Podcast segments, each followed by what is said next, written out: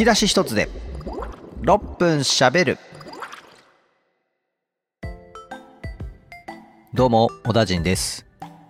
この番組は「週刊少年ジャンプ」好きの私小田陣が漫画の吹き出しを一つピックアップしてそのセリフを中心に6分間しゃべる番組です。前回は新コーナー好きな必殺技叫びてーでドラゴンボールの必殺技カメハメハを叫びました。今回はバクマンの好きなセリフ語りてー言ってみたいと思います。この番組は作品を読んだことある人作品が好きな人に向けてネタバレを全開で話していきますのでよろしくお願いします。作品を読んだことがない人もこの番組をきっかけに面白そうだなと思ってもらえて手に取るきっかけになったら嬉しいです。好きなセリフ語りて早速行ってみましょう。今日の吹き出しはこれだ。実際俺も好きだった合図とかいちご100%の番号をかけずにアンケートを出してた。さあこのセリフバクマンのどのシーンのセリフか皆さん分かりますか？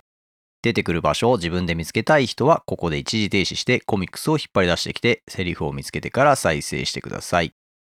これ結構ね印象的なセリフなんで皆さんなんとなくねあの辺だなみたいなねわかるんじゃないかなと思います。今日ご紹介するバクマンは週刊少年ジャンプで連載されていた2人の主人公が漫画家、まあ、ジャンプ作家って言った方がいいんですかね。これを目指す作品です。アニメ化もされて実写映画化もされた作品です。きっと漫画好きの人はね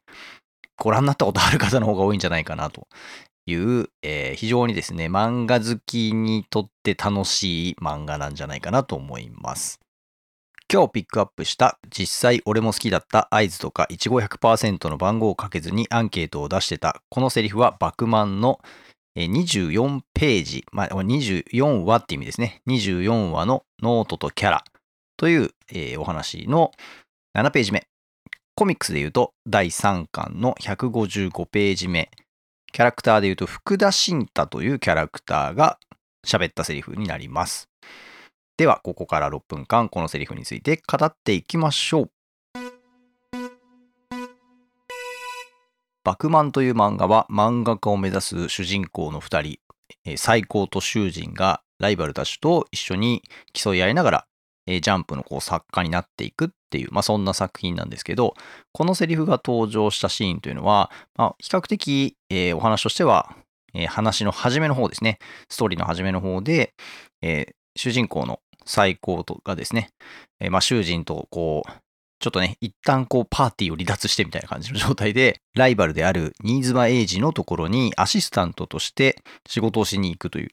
まあ、その中で、えー、さらにはね、こうライバルになる、えー、その福田新太、それからですね、えー、中井拓郎というね、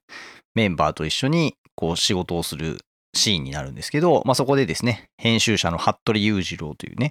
えー、人が現れて、まあ、原稿を回収しに来るシーン、まあ、そこでこう、ちょっとしたね、まあ、いざ、いざこざというのか、まあ、こう話をですね、福田新太こうふっかけて、ジャンプにね、こう連載されてる作品があの人気順で連載されてるんじゃないのかと。まあそれはどうなんだみたいなね、問題提起をするみたいなやりとりがあって、まあそのやりとりを受けて、新妻英二というね、まあ天才漫画家が感動したみたいなね、叫んで、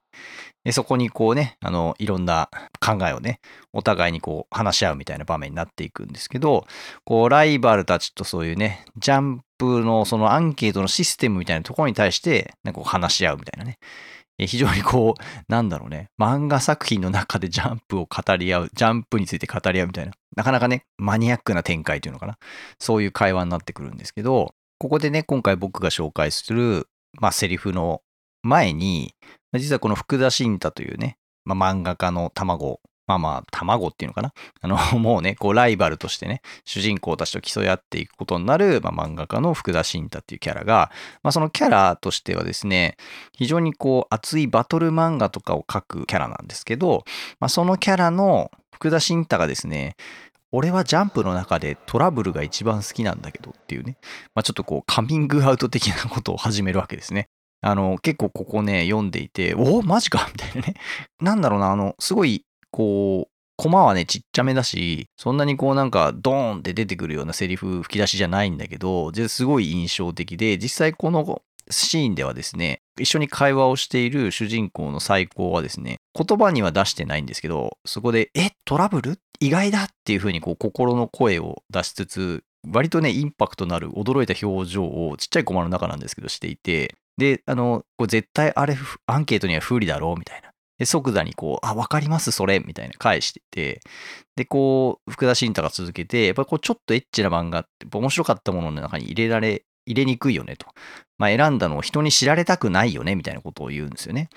で、その流れの中で僕が紹介した今回の実際俺も好きだった合図とかいちご100%の番号をかけずにアンケートを出してたと。で、ここであの、さらにね、ま、あの、最高っていうね、主人公が、アンケート出してたんだ。しかもトラブル、合図、いちご100%って福田さん思ってたより分かりやすいし、堂々というところが面白いっていう心の声をまた驚いた顔とともに一コマの中で出すんですね。ここね、めっちゃいいんですよね。なんだろうな。あの、まずね、このやっぱり福田新太っていうこのキャラがですね、やっぱこう、熱血バトルものを書いてるのに、こう実際好きなジャンプ作品は ラブコメとかちょっとエッチな漫画っていうね、そこのなんていうのかな、このギャップ？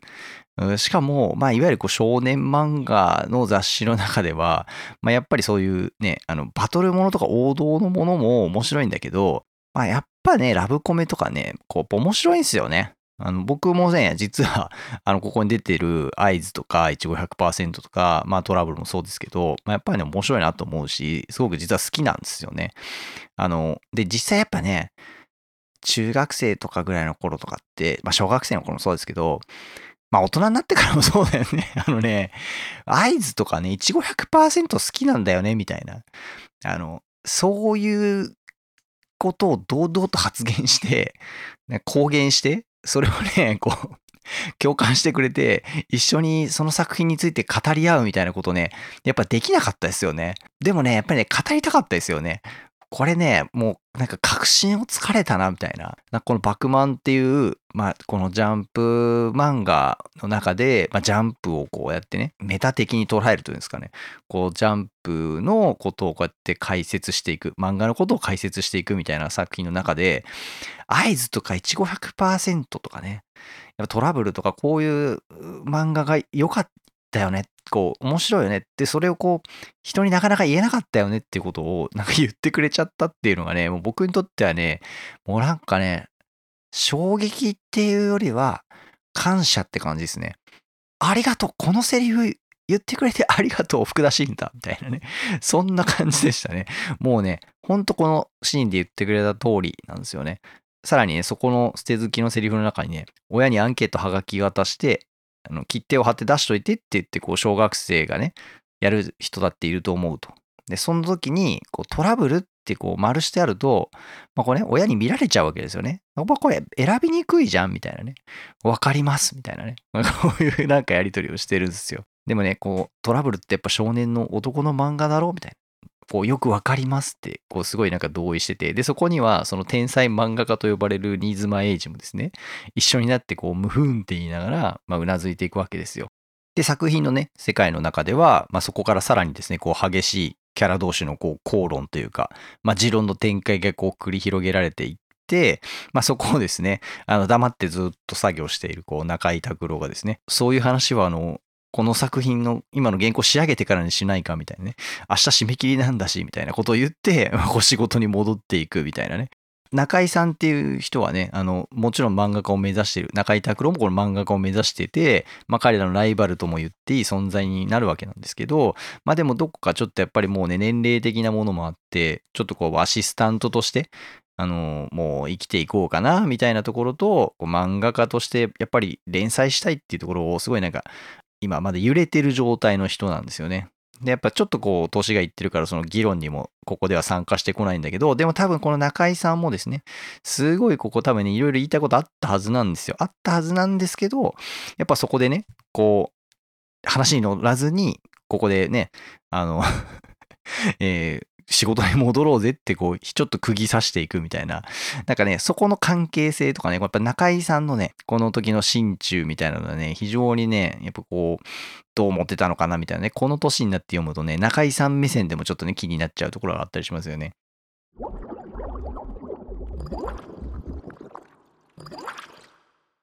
このシーンね、改めて見ててすごく思うんですけど、やっぱこう、好きなものについて語るっていいですよね。熱くなるし、こう、お互いの、なんていうのかな、こう思ってることを、なんか言っても、ちゃんと相手がそれをね、受け止めてくれるっていうのかな。なんかそういうやりとりってすごくいいよなと思うんですよね。あの、漫画に限らずこう自分が好きなものは好きでいいってすごい思うんですけど、他人がそれを面白くないとかね、まあ、嫌いとかっていうふうに、まあ、言ったとしても、まあ、やっぱ自分が好きなものは好きなんだっていうふうに言えるっていうのはすごくいいよなと。そういう意味でもここでね、福田新太がその周りからね、ちょっとこう、え、それ好きなのって思われちゃうかもしれない みたいなものも、まあこのメンバーだったら堂々と言っちゃっても大丈夫だろうみたいなね。まあ漫画好きな人たち同士だから大丈夫だろうみたいなこともあって、まあ多分言ったんだろうなと。まあ、福田新太はね、キャラ的に そういうことどんどんと言えちゃう人なのかなっていう気もするんですけど、まあでもね、これすごい、やっぱここでこう、バンって言ったことで盛り上がったんじゃないかなってすごく思うんですよね。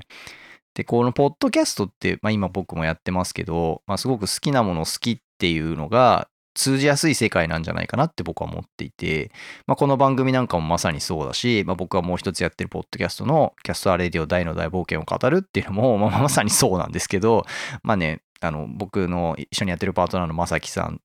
と僕の2人で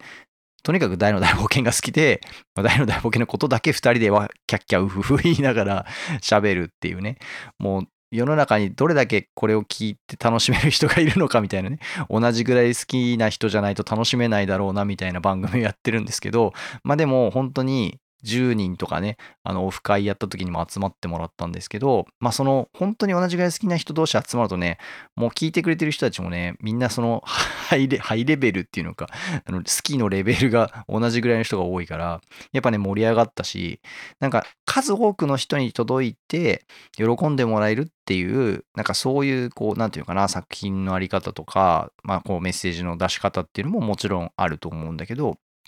やっぱりこう、ニッチだったとしてもね、それを同じぐらい好きな人ってどっかに絶対いて、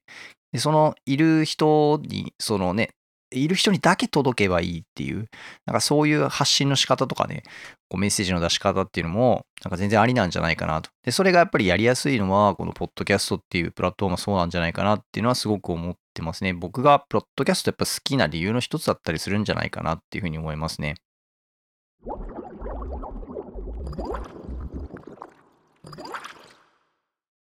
実際あのこの漫画のシーンの中でもこのセリフねあの仕事をしている場面で その仕事しながらの雑談が徐々に盛り上がっちゃってね作家の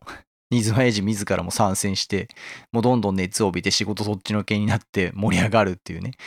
やっぱなんか本当あの楽しい時ってその瞬間いろんなことを忘れて盛り上がれちゃうっていうのかなその好きなものについて話してそれをね、楽しめて、同じぐらいそれを好きな人と一緒に話すともっと楽しくなって、なんかそのどんどんこう、なんていうかな、好きっていう気持ちの純度が上がっていくっていうか、磨かれてい、磨き合っていくみたいな、なんかそういう感じっていうのかな。なんかそれすごい感じるんですよね。まあこの一人喋りだとなかなかね、そういうの出しづらいなと思うところが正直あるんですけど、やっぱりこう二人とか三人とかで喋ってると、掛け合っていくことで盛り上がりがこう増幅していくみたいな場面で僕もキャストレディオやっててすごい感じる場面いっぱいあったので、なんか僕の中では結構今この一人喋りのチャレンジは、この一人喋りでどこまでそういうことができるのかなっていうのをね、何かね、こうずっとこうやって喋せっかく喋ってる中で言うと、チャレンジしたいなっていうのはなんか思いながらずっと喋ってるところではありますね。でもなかなかね、正直、難しいよね。一人喋りでどこまでこの盛り上がりを増幅させられるかっていうのは、まだまだできてないなと。毎回聞き直すたびにね、もっともこの盛り上がりを作っていくってどうしたらいいんだろうな、みたいな。ただ単にね、台本書いたりとか、話の流れとかストーリー作るだけじゃやっぱり足りないよな、みたいな。ね、もう一つ二つ仕掛け作らないとな、みたいなことはすごい感じてますね。まあそういう意味ではね、まだまだこの盛り上がりっていう意味では、この番組は僕一人でね、できてないところもあるなと思うんですけど、でもこう僕が喋ったのを聞いて、こうリスナーの皆さんが、何言ってんだよみたいな感じでね、この僕の喋りに突っ込んでもらうみたいなことはできるんじゃないかなと思うので、例えばね、あと一緒にこう、なんかその作品がね、好きだったらこう、あのシーン確かにあったよね、みたいなね、独り言のようにこう、ブツブツ言いながら聞いてもらえるといいんじゃないかなって。僕がこの番組で喋ってる作品について、まあ、好きな人が一緒に聞いてくれて、楽しんでもらえたらすごい嬉しいなっていうふうに思いますね。喋り手と聞き手との掛け合いみたいなものがが生まれる番組になっていったら嬉しいなっていうふうに思います。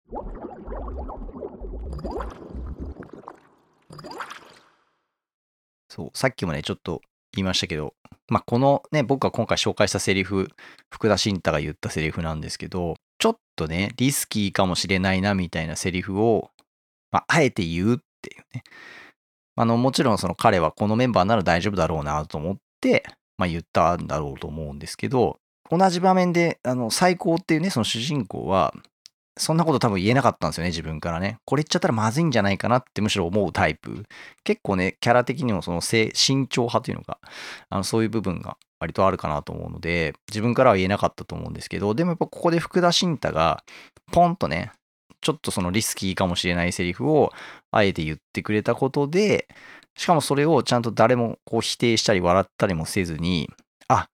このメンバーだったらこういうことを話題にして大丈夫なんだなってなんか分かった瞬間だなと思うんですよね。ここからね、すごい、あの、このメンバーって福田組とかって呼ばれるようになるんですよ。くくられて呼ばれるようになるんですけど、僕、正直、なんで福田組なんだろうなとかね。まあ、どっちかっつったら、新妻組とかね。あのー、そう呼ばれてもおかしくないんじゃないかなと思ってたんですけど、まあ、福田新太が結構グイグイね、引っ張っていくタイプのキャラだから、まあ、福田組っていう風にね、こうなんかリーダーっぽく言われてたのかなって、まあ単純にそう思ってたんですけど、今回改めてね、やっぱこのシーンを見返していて思ったのは、あのまあもちろんグイグイ引っ張っていくっていう面も大事なんだけど、やっぱこのシーンで、あ、このメンバー同士だったらこういうことを言い合えるんだっていう関係性にさせてくれたのはやっぱりこの福田新太の今回紹介したセリフだなと思ってて、これがなかったら、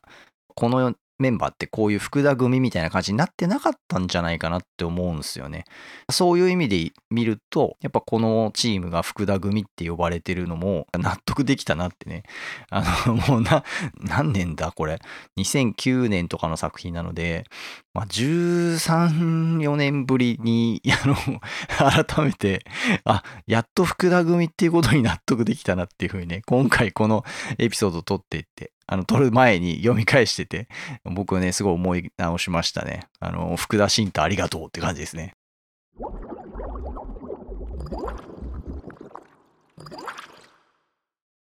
今日も6分と言いながら、たくさん喋っちゃいましたね。もうね、あの、3分クッキング方式なんでね、皆さんよろしくお願いします。あの、3分クッキングもね、3分って言いながら3分でやらないのでね、この番組はあの6分って言いながら6分でやらないっていう方式でいこうと思ってますんで、よろしくお願いします。では最後にもう一度このセリフを読み上げて今日の番組締めたいと思います。実際俺も好きだった合図とかいちご100%の番号をかけずにアンケートを出してた。えー、どうでしょうか？声優の諏訪部さんのイメージでやってみましたけどってこれ、あの、全然できてないな 難しいな。っていうかね、僕これ、実はあの、アニメも見返したんですけど、今回ね、アニメ見返して気づいたのは、アニメだと、合図ってカットされちゃってるんですよね。俺も好きだった1500%の番号をかけずに出してたって言ってるんですよ。これね、なんで合図カットしたんだよってすげえショックなんですよね。あの、ほんとこれは権利的な問題だったのか何なのかわかんないですけどね。あの、そうそう、あとはね、アニメ見てて、僕、これね、気づいてなかったんですけど、あの、いちご100%とかトラブルの、もうほぼそのまま表紙のね、絵が出てるんですよね、コミックスの。カバーの絵が出てるんですよ。しかも作者名とかもね、そのまま使われてるんで、いや、だからこれ見ると、合図がちょっとまあ作品的に古かったからっていう話なのか、まあその桂先生のね、そういう権利的な話でうまくいかなかったのかとか、ちょっとわかんないですけど、いや、合図カットせんでくれよってね、あの、合図が好きな僕としてはね、ちょっとね、あの、見返してここの部分はちょっと今回ショックでしたね。気づかなきゃよかったと思いました、ね。